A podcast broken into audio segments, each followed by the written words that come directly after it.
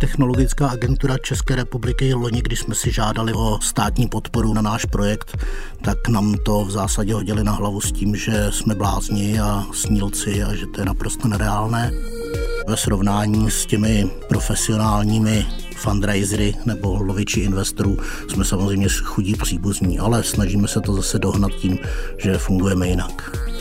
Máme relativně hodně spolupracovníků, vlastně externích, kteří pracují různě na, na v různých institucích, se kterými spolupracujeme oficiálně. Aktuálně do konce roku bychom chtěli nabrat zhruba ještě 20 lidí. Pík.cz Pík.cz Pík.cz Váš podcast ze světa biznisu. U dalšího podcastu Pík.cz vás vítá Libor Ackermann. Dnes tak trochu zkusíme nahlédnout do budoucnosti, když se budu se svým hostem bavit o práci startupu Benemit Technologies, který se zabývá jako jediný ve střední Evropě vývojem technologie vedoucí k výrobě kultivovaného masa. Lidově řečeno vyvíjí umělé maso, které by nahradilo masnou produkci z chovu skotu prostřednictvím ekologicky i eticky přijatelnější technologie. O tom, jak daleko k tomu jsme, si budu povídat s Romanem Křížem, který je akcionářem BMT a podílí se na strategickém řízení perspektivního startupu. Pík.cz Pík.cz Dobrý den. Dobrý den. Romane, dá mi to, abych se vlastně na úvod nezeptal. Jíte maso? A, Určitě. a kolik masa sníte za týden třeba? To já to nevážím. Já to nějak nechávám, nechávám přirozeně. Když mám chuť, tak si dám. A co vám nejvíc chutná? No tak hm, biftek asi, to je klasicky. A jinak jim prakticky všechno. Guláše, kuřecí, cokoliv.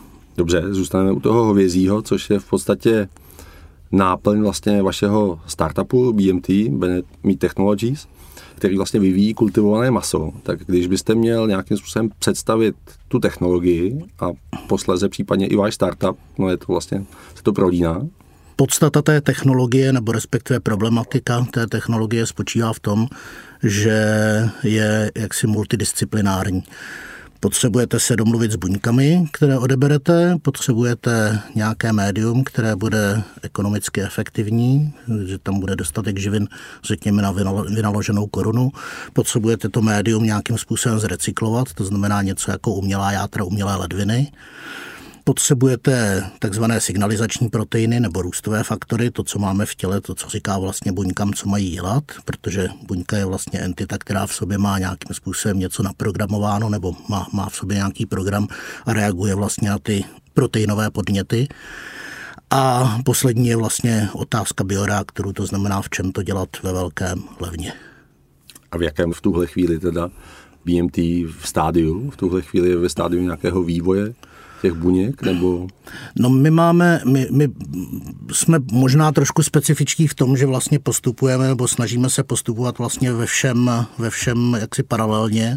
To znamená, řešíme všechny tyhle ty otázky s tím, že někde jsme dál, někde jsme, někde jsme v začátcích. Třeba otázka bioreaktorů, teďka vlastně jsme ve stádiu, kdy koncipujeme nebo připravujeme, máme nějaké, nějaké první návrhy mikrobioreaktorů, v rámci kterých bychom vlastně chtěli udělat ten první krok z toho statického prostředí, kde kultivujeme buňky v kultivačních lahvích, v jamkách a podobně, obrazně řečeno ve skomavkách, do něčeho, kde už, řekněme, to médium nějakým způsobem proudí, nebo kdy ty eh, buňky podléhají nějakým dalším vlivům, což je samozřejmě mnohem blíž eh, těm podmínkám, které jsou v těle protože eh, vlastně u nás v těle nebo v těle, v těle toho zvířete se vlastně všechno neustále hýbe. Krev tepe, my se hýbeme, nebo respektive to zvíře se hýbe, neustále je tam vlastně nějaká mechanická interakce a podobně. Takže jak si třeba v téhle oblasti, jak si ano, máme nějakou, nějaké, nějaké dohody o strategické spolupráci s výrobci bioreaktorů, ale ti, co dneska dělají bioreaktory pro savčí buňky, uh, Ehm, my si myslíme, že eh, ten koncept, který mají, tak není správný, takže si vyvíjíme něco svého.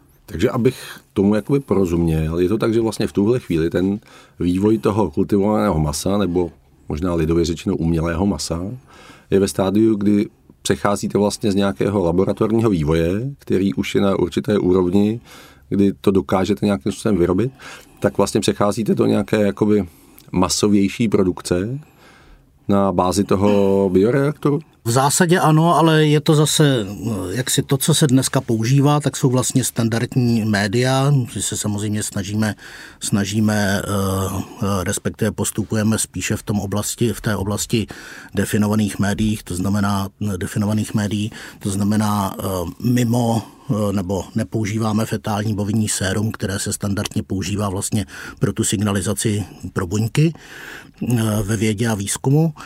A my teďka už umíme lecos vlastně s buňkami v těch definovaných médiích, ale ty jsou relativně hodně drahá. Uh-huh. Řekněme na živiny, protože řekněme, že klíčovým, klíčovou otázkou je vlastně množství aminokyselin, řekněme na korunu nákladů. Proto teď vlastně zkoušíme ty mikrobioreaktory, tak abychom si vyzkoušeli vlastně tu reakci v, v dynamickém prostředí, ale s médiem, který ještě Nebude to finální, protože je příliš drahé a snažíme se vlastně paralelně eh, pracovat na vývoji našeho vlastního média, které bude mít eh, hodně toho stavy, z těch stavebních kamenů. Když už jsme vlastně u těch financí částečně, tak v tuhle chvíli, jak je to vlastně drahé vyrobit, nevím, kilo masa? My to úplně nevyvíjíme teďka, protože by to bylo příliš drahé, takže samozřejmě všichni asi postřehli před, eh, já ne, asi čtyřma, pěti rokama, nebo tak nějak, když eh, v Holandsku Mosamít představila teda slavnostně první hamburger. Ehm, většinou ty prezentace jsou trošičku dělaný jaksi pro novináře, respektive hodně pro investory takže ten jejich hamburger, který nebyl úplně kultivovaný a byl s, s použitím fetálního bovinního séra a byly tam vlastně vykultivované jenom ty svalové buňky, tak ten vyšel tuším na nějakých 300 tisíc euro nebo něco takového. Eh, dneska eh, mám pocit, že eh, není reálné se dostat, řekněme, řádově pod 10 tisíc za kilo.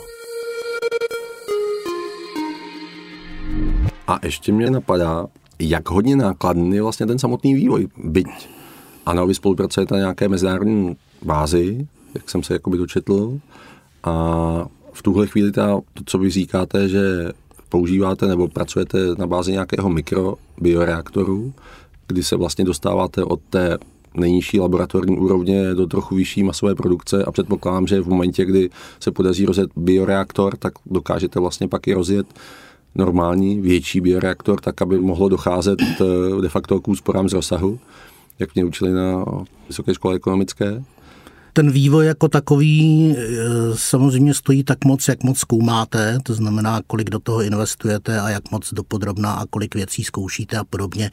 My tím, že e, máme ten záběr poměrně široký vlastně od, od e, řekněme, embryonálních kmenových buněk přes mezenchymální indukované pluripotentní buňky a podobně, až po ty jaksi potřeba imortalizované svalové buňky a podobně, jak řešíme proteiny, že si necháváme vyvinout vlastně vlastní produkci proteinů, nebo mm. že bychom si rádi produkovali své, své ty signalizační proteiny a podobně, tak eh, je to poměrně nákladné. Samozřejmě jako řekněme, že to jsou desítky milionů ročně, eh, s tím, že eh, samozřejmě ve srovnání s těmi profesionálními fundraisery nebo loviči investorů jsme samozřejmě chudí příbuzní, ale snažíme se to zase dohnat tím, že fungujeme jinak.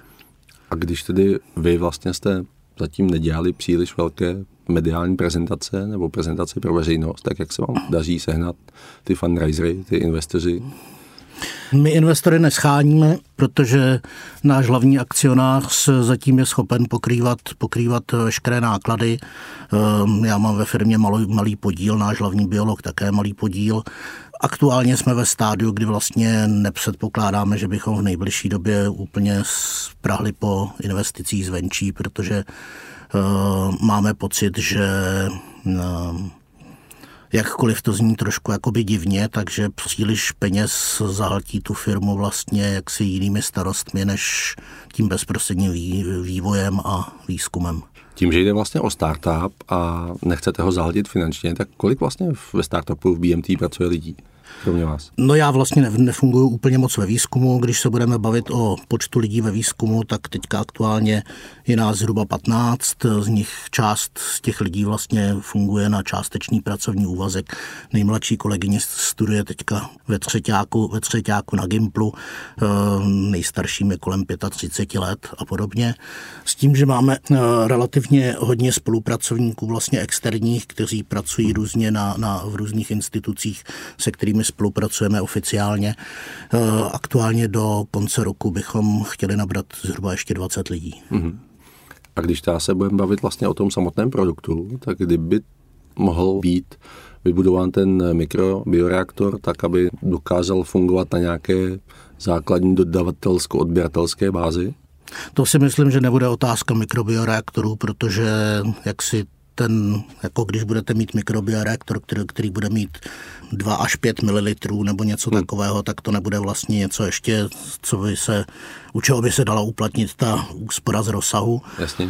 My předpokládáme, že někdy do konce příštího roku bychom měli, doufejme, že bychom měli mít vlastně nějakou mini prototypovou výrobu, řekněme, která by produkovala řádově nějakých 100 gramů až 1000 gramů masa denně.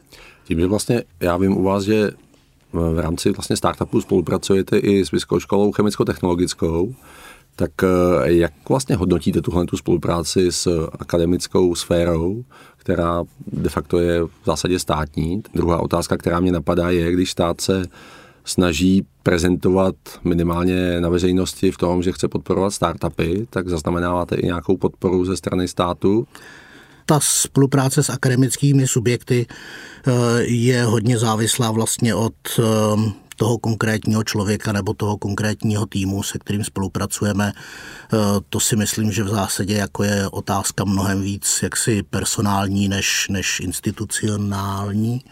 Co se týče podpory státu, já myslím, že všichni asi vědí, že je velký rozdíl mezi tím, co stát říká a co potom koná, takže eh, jak si, že bychom zaznamenávali nějakou podporu, zatím nás stát relativně nechává být, eh, kromě toho, že tedy tuším, že asi dva měsíce nebo tři měsíce po uplatnění prvního odpočtu DPH, protože my samozřejmě nevyděláváme, tak eh, jsme byli povoláni tedy na kontrolu, na kontrolu na finanční úřad, tak kromě toho vlastně jak si nás jako ani v pozitivním, ani v negativním neovlivňuje.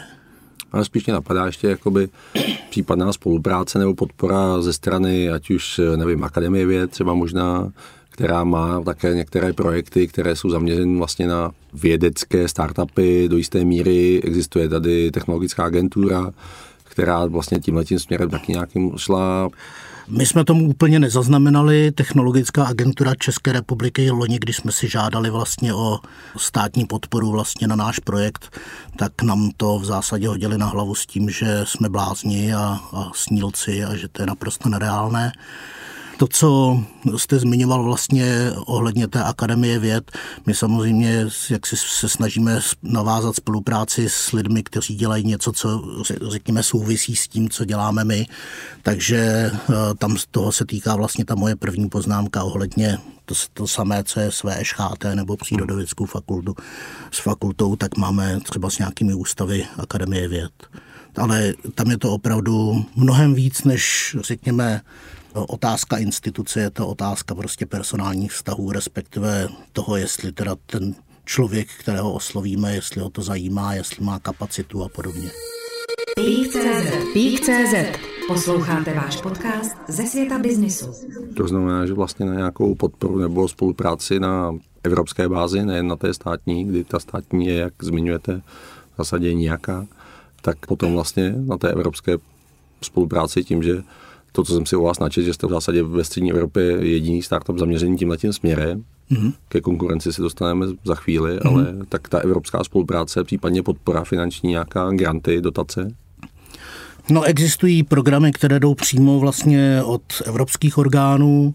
Tam zřejmě se budeme nějakým způsobem snažit, snažit získat nějakou podporu z Evropského inovačního tuším výboru nebo tak nějaké IC, mm-hmm. se to jmenuje. A podobně. Já se přiznám, že já osobně trošku vlastně tak si ty dotace nemám moc rád, protože mám pocit, že křivý trh a e, nějakým způsobem, nějakým způsobem vytváří nerovné podmínky, takže e, já s tím trošku jakoby osobně mám problém. Nicméně budeme mít kolegu, který se tím bude zabývat a e, uvidíme, jak se to vyvine. Tak předpokládám, že to přijde s růstem možná tahle ta otázka, že v tuhle chvíli tím, jak jste nechci říct jako malá firma, aby to znělo nějak hanlivě, ale uh, tak v ten Jsme moment... malá firma. tak v ten moment to budete slyšet. Ale já už jsem to vlastně nakousl předtím. Ve střední Evropě jste jediní, ale předpokládám, že na celém světě vím, že existují různé projekty, které jdou podobným směrem, které se zaměřují na tu etiku, udržitelnost, eh, nedostatek potravin a tak dále. Tak eh, jak v tomhle pohledu konkurenčního boje Ono v tuhle chvíli asi ještě nejde o boj, spíš. Je, spíš... Ostrý špinavý konkurenční boj, ano, chápu. ano, ve světě existuje v oblasti kultivovaného masa, nebavím se teďka o rostlinných náhražkách, to je trošku jiná disciplína, ale v oblasti kultivovaného masa existuje řádově, nebo existují řádově větší desítky startupů různě. My máme v nějaké své databázi, tuším 60, 70, 80 jakoby konkurentů, které po očku trošičku jakoby sledujeme, jestli, jestli něco pustí, jak si nějakou informaci nebo ne, nebo jak jsou na tom. Ehm, my máme pocit, že ehm, jak si ta logika většiny těch našich konkurentů spočívá hlavně v tom fundraisingu, mm-hmm. to znamená schánění investorů a postupují trošičku jaksi eh, tím stylem nejdřív něco oznámím, jak si pak eh, vyberu peníze, pak něco začnu vyvíjet. Eh, takže eh, máme pocit, že trošičku jak si ty, nebo aspoň část těch konkurentů vlastně se veze na takové té módní vlně, jak si, kdy používají správné fráze a jak si um, ta realita je trošičku, trošičku jinde, protože já když si vzpomenu třeba Musamít, která vlastně už před třemi lety říkala, že už příští rok si budeme žádat vlastně Evropskou Evropskou agenturu pro bezpečnost potravin vlastně o povolení k průmyslové výrobě um, pak si nezažádali, ale oznámili teda úspěšné kolo fundraisingu nebo schánění investorů. Ehm, to samé bylo někdy před, tuším, asi rokem a půl nebo tak nějak a zase půl roku po oznámení, že tedy hmm. už, už teda vlastně se pustí do komerční výroby nebo do průmyslové výroby, tak zase oznámili, že teda vybrali asi 50 milionů euro a podobně, takže mám pocit, že část, řekněme, z aktivit těchto z těch našich konkurentů vlastně spočívá spíš v tom, jak si schání schánění dalších a dalších peněz a je to trošičku možná letadlo a dokážu si představit, že velké firmy jako typu Nestlé a podobně, nebo, nebo ty velcí hráči, kteří nemají potřebu vlastně někde, někde uh, fundraizovat peníze, tak uh, že si dělají svůj výzkum a svůj vývoj sám, sami vlastně a nezávisle, nezávisle vlastně jaksi, nebo mimo zájem médií a podobně. A když bychom tedy oddělili v úzovkách to zrno od plev, to znamená ty ošklivé marketingem poháněné konkurenční firmy a ty opravdu jako reálné, které možná touhle cestou úplně nejdou, tak tam je ta podobně ostrý konkurenční boj, který možná není tak špinavý? Nemyslím, že by tam byl konkurenční boj, protože zatím, zatím vlastně jako eh, těch možných cest je vlastně tolik a nikdo úplně přesně neví, která je ta správná, že si nemyslím, že, že, že by šlo vlastně jaksi o nějakou konkurenci. Mám pocit, že vlastně se dozvídáme víc spíš jenom o těch, kteří jsou tedy marketingově zdatní a ne o těch, kteří jsou produktově zaměření. My vlastně, když si děláme nějaké výstupy mediální nebo, nebo komunikujeme s médií, tak to vlastně neděláme ani tak kvůli investorům, jako spíš kvůli tomu, abychom jaksi nebyli no-name firma pro odborníky, se kterými, se, se kterými chceme spolupracovat, případně pro zaměstnance. Proto jste ostatně tady. Ale já když si vlastně vzpomenu, kdy se objevily před x lety se hovořilo vlastně o masových ná, nebo náhrážkách masa, teď mám na mysli firmu Beyond Meat a její podobné vlastně věci, které jsou ale na rostlinné bázi a tak dále kdy ze začátku o tom taky všichni mluvili, že to je hype, že to je nějaký trend nebo jenom marketingové na, na eh, marketingové pozlátko a tak dále a v tuhle chvíli vlastně už to funguje jako reálný biznis. Měl jsem šanci ochutnat několik různých výrobků těch firm. Dá se to jíst, člověk přežije. Kdy můžeme teda očekávat, že něco podobného vlastně bude na trhu pro toho koncového zákazníka, ať už z těch produktů vašich, anebo té konkurence?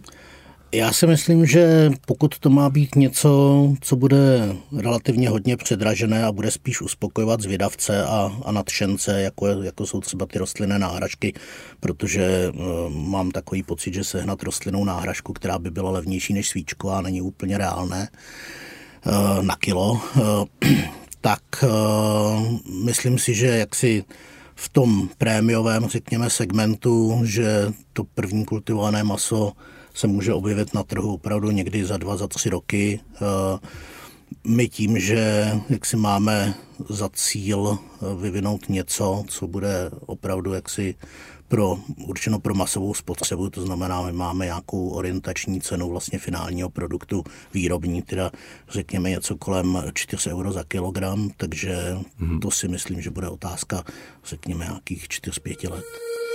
Pík.cz Pík.cz Dobře, tak to je jedna věc, jakoby, že za 4-5 let vlastně tohle to bude reálně na trhu a tak dále. Snad. Snad. E, druhá otázka mě vlastně napadá v souvislosti s tím, jak to dokážou lidé přijímat. Jako ano, u těch mastných náhrad na rostlinné bázi, tak nějakým způsobem se to postupně jako rozšířilo, lidi se na to zvykli, samozřejmě je zatím spousta marketingu a tak dále, ale jak dokážete vlastně přesvědčit ty potenciální zákazníky o tom, že vlastně váš produkt je de facto stejný, jako když teď půjdou k řezníkovi a koupí si tu svíčkovou anebo steak. Já myslím, že ve společnosti máte spoustu takových těch lidí, kteří rádi zkouší nové věci, kteří mají hlavu otevřenou vlastně a pokud to jak si zjevně není nebezpečné, tak, tak to třeba i vyzkouší, když je to třeba drahé.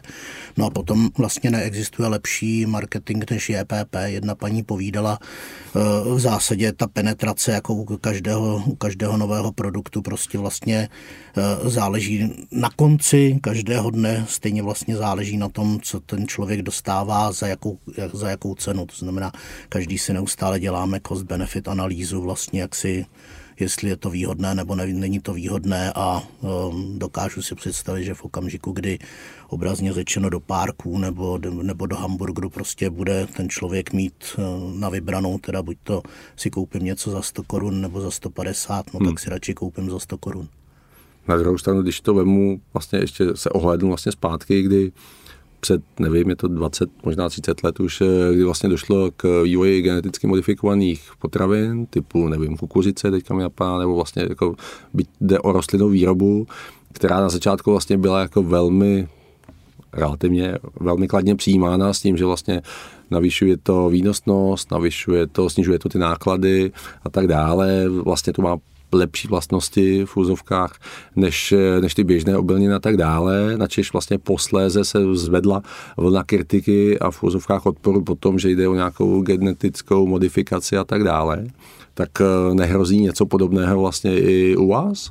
Eh, určitě jo, protože v zásadě eh, celá ta společnost moderní, naše demokratická, je postavená na tom, že reálně něco dělá málo lidí a mnohem víc komentuje nebo kibicuje, případně kritizuje. A samozřejmě, ať uděláte cokoliv, tak se objeví nějaký křiklouni, kteří se snaží vlastně jak si se prosadit a zviditelnit tím, že namítají to či ono eh, ohledně geneticky modifikovaných potravin obecně, jestli si někdo myslí, že to, co máme dneska eh, jaksi na talíři nebo na polích, že není geneticky modifikováno, protože jaksi za těch, nevím kolik, 10-15 tisíc let, co teda eh, eh, máme zem, my jako lidstvo známe zemědělství, tak samozřejmě jak si ty plodiny se změnily jako úplně, úplně neuvěřitelně. Tam je jediná otázka u těch geneticky modifikovaných organismů, to jestli se to šlechtění provádí vlastně pomalým tempem, to znamená, jak si vyberu ty mutanty, kteří mají ty vhodné vlastnosti a ty potom, ty potom dál šlechtím, anebo jestli vezmu takhle 10 tisíc semínem, semínek, ozářím je, vyzkouším, jaký to mělo vliv a vyberu ty, který eh, jak si se tváří, že by, mě, že by měli mít jako lepší výnosnost nebo lepší odolnost a podobně. S genetickou modifikací už řízenou, vlastně je to víceméně podobné, protože upřímně řečeno naše tělo, když dostane, když sníme vlastně cokoliv, tak to v zásadě rozloží na prvočinitele mm-hmm. a jak si, jestli je to geneticky modifikované, jak si uměle nebo přirozeně, nebo tak, to vlastně nepozná. Budou váš produkt vlastně házet do stejného pytle, že to jde geneticky modifikovaná potravina? Určitě někdo bude zvát, ale my se genetické modifikaci vyhýbáme, takže my bychom ne- nechtěli vlastně mít něco, co by spadalo pod regulaci GMO. Mm-hmm. Mluvíte o regulaci, tak jak hodně regulovaný je vlastně váš biznis, nebo bude?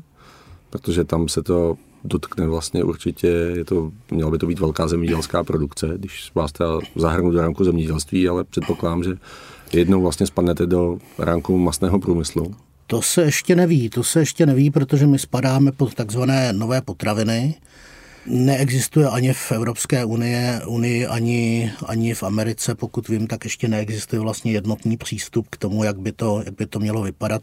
Dokonce jsem četl nějaký zápis z jednání, protože v Americe vlastně za to schvalování nese odpovědnost FDA a hmm. ministerstvo zemědělství kteří, které orgány, tyhle dva orgány vlastně vytvořily nějakou kooperaci, že tedy jak si budou eh, certifikovat tedy ve spolupráci, aby nešli proti sobě kultivované maso a četl jsem nějaký zápis vlastně jednání mezi těmito dvěma orgány plus, řekněme, firmy, které kultivované maso vyvíjejí, eh, odborníci, zvědavci, aktivisti a podobně. A bylo docela zajímavé vlastně eh, tam se dočíst to, že tedy po té, co proběhla taková ta vlna toho přesvědčování, jak tedy je to nutné a potřebné a jak to bude super a podobně, tak eh, eh, někdo se FDA, tuším, eh, řekl dobře, tak jako už jsme si to vyslechli, tak teďka jako jaký ten postup vlastně chcete jakoby certifikovat nebo posuzovat vlastně ten postup jako z hlediska zdravotní nezávadnosti a nikdo nebyl schopen nic říct. Mm-hmm.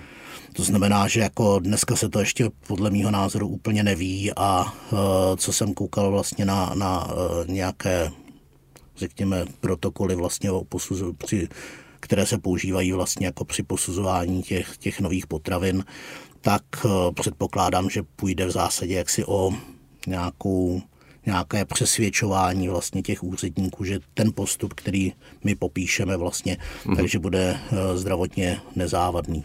To je v zásadě jediné, ale jak si pravidla, jako že by bylo jasné vlastně, co se bude posuzovat, jak a podobně, to vlastně neexistuje. Pík.cz Pík.cz Posloucháte váš podcast ze světa biznisu. Tak ono je to podobné i v dalších různých oborech. Teď mě napadá typu autonomní auta, elektromobilita a tak dále, kdy jsou nastaveny nějaká pravidla, ale ten vývoj na který je v případě automobilů, tak tam je velký tlak ve smyslu snižování emisí a tak dále. Případně u těch autonomních vozidel, tak vlastně nikdo nezná, nezná jako pravidla, jak je určit, kdo ponese odpovědnost a tak dále. Tak tě napadá příměr i k tomu vašemu oboru, jestli jestli nehrozí to, že vy vlastně do nějakých dvou, tří let tady budete mít funkční produkt, který v zásadě by mohl jít na trh, a tím, že nebude žádná pravidla, nebude nějaká certifikace, protože se na tom ty patřičné orgány nemůžou dohodnout, tak jestli tohle nebude brzdou. No my jsme si bohužel zvykli na to, že i když tedy v ústavě a v listině základních práv a svobod máme to, že můžeme cokoliv, co není zakázáno, tak eh, v zásadě když se podívá člověk na stavební povolení a maximální povolenou rychlost a podobně, tak vlastně trošku fungujeme v tom vrchnostenském udělení, udělování privilegií. Nevím, nevím samozřejmě, jak se to, jak se to bude vyvíjet. Uvidíme. Já předpokládám, že v okamžiku, kdy eh, bude něco, co bude skutečně, a my třeba o to usilujeme, protože si není pro výrobce asi nejlepší reklamu, když otráví nebo nějakým způsobem Jasně. poškodí svý zákazníky. To znamená, ten primární zájem vždycky bude vlastně u těch výrobců na, na tom, aby to bylo zdravotně nezávadné tak eh, předpokládám, že vlastně v okamžiku, kdy bude něco dostatečně bezpečné nebo věrohodně bezpečné a um, budou to lidi chtít, takže dřív nebo později se to prosadí. A vám mě ještě druhá otázka. Jak se k vám, nebo respektive k tomu vašemu vývoji, kdy do dvou, tří let by to tady mohlo být, možná nejen od vás, ale i od uh, dalších firm ve světě a tak dále. Tak jak vás vlastně vnímají standardní zemědělské firmy, kdy jako víme, že třeba na bázi Evropské unie funguje i silná zemědělská lobby, která se snaží samozřejmě různým způsobem prosazovat svoje zájmy, ať už eh, ve smyslu dotační politiky a tak dále, tak pro ně to je vlastně jako de facto konkurence ano, všude se konkurence prosadila, přišly fintechové startupy, které se prosadily v bankovnictví. Já mám pocit, že zemědělci tenhle trend ještě úplně moc nezaznamenali a tím, jak tomu v zásadě málo kdo rozumí, eh, tak eh, pokud už protestují, tak dost často protestují vlastně jaksi s poměrně relativně snadno vyvratitelnými argumenty. Až to bude asi na stole, až jak si bude, bude reálně něco hrozit, tak předpokládám, že vypukne povyk. Takže kdy můžeme v tuhle chvíli čekat první ochutnávku z produkce BMT? Aspoň pro novináře? Aspoň pro novináře, no to bude trošičku jako předloni na, na FuturePort Prague, kde byla firma Eat Just, což je jako jeden z těch profláknutějších výrobců mm-hmm. uh, kuřecího, uh, tak uh, ti tam teda uh, nebyli, nebyli líní přivést svého kuchaře, ale rozdali tam jenom dva nebo tři nugety, který tam, kořecí, který tam teda mm-hmm. slavnostně, slavnostně usmažili jako na prezentaci. E, já se přiznám, že jako úplně nemáme, nemáme úplně tendenci vlastně dělat tyhle ty spektakulární vlastně prezentace, ale teoreticky vzato, když by, když by opravdu byl zájem a když by jsme teda měli zbytečný, nevím kolik, e, Eh, stovky tisíc možná, tak, tak bychom mohli vlastně nějaký ten hamburger udělat už teď, ale eh, nechystáme se k tomu. Takže steak až za rok. Uh, steak, steak bude ještě později asi než to mleté maso, protože to je takový svatý grál. Já předpokládám, že vlastně v první fázi půjde vlastně o samotné buňky, jaksi, které se třeba ve spolu nebo Eh, v kombinaci s nějakými těmi rostlinnými proteiny typu manaburger a podobně, mm-hmm. že by mohly přijít eh, na trh. Eh, druhá vlna bude to mleté maso a ten steak, vlastně ta prodostlá svíčková, ten prodostlý steak jako od, od Wagyu, tak to si myslím, že to je takový svatý grál a ten bude ještě o pár let později. Říká Roman Kříž, který se podílí na strategickém řízení startupu BMT a který byl hostem podcastu Peak.cz. Já děkuji za váš čas. Děkuji za pozvání, nashledanou. A brzy na viděnou. Na viděnou. Peak.cz Peak.cz Poslouchali jste váš podcast ze světa biznisu. Další ekonomické a biznisové zajímavosti najdete na Peak.cz.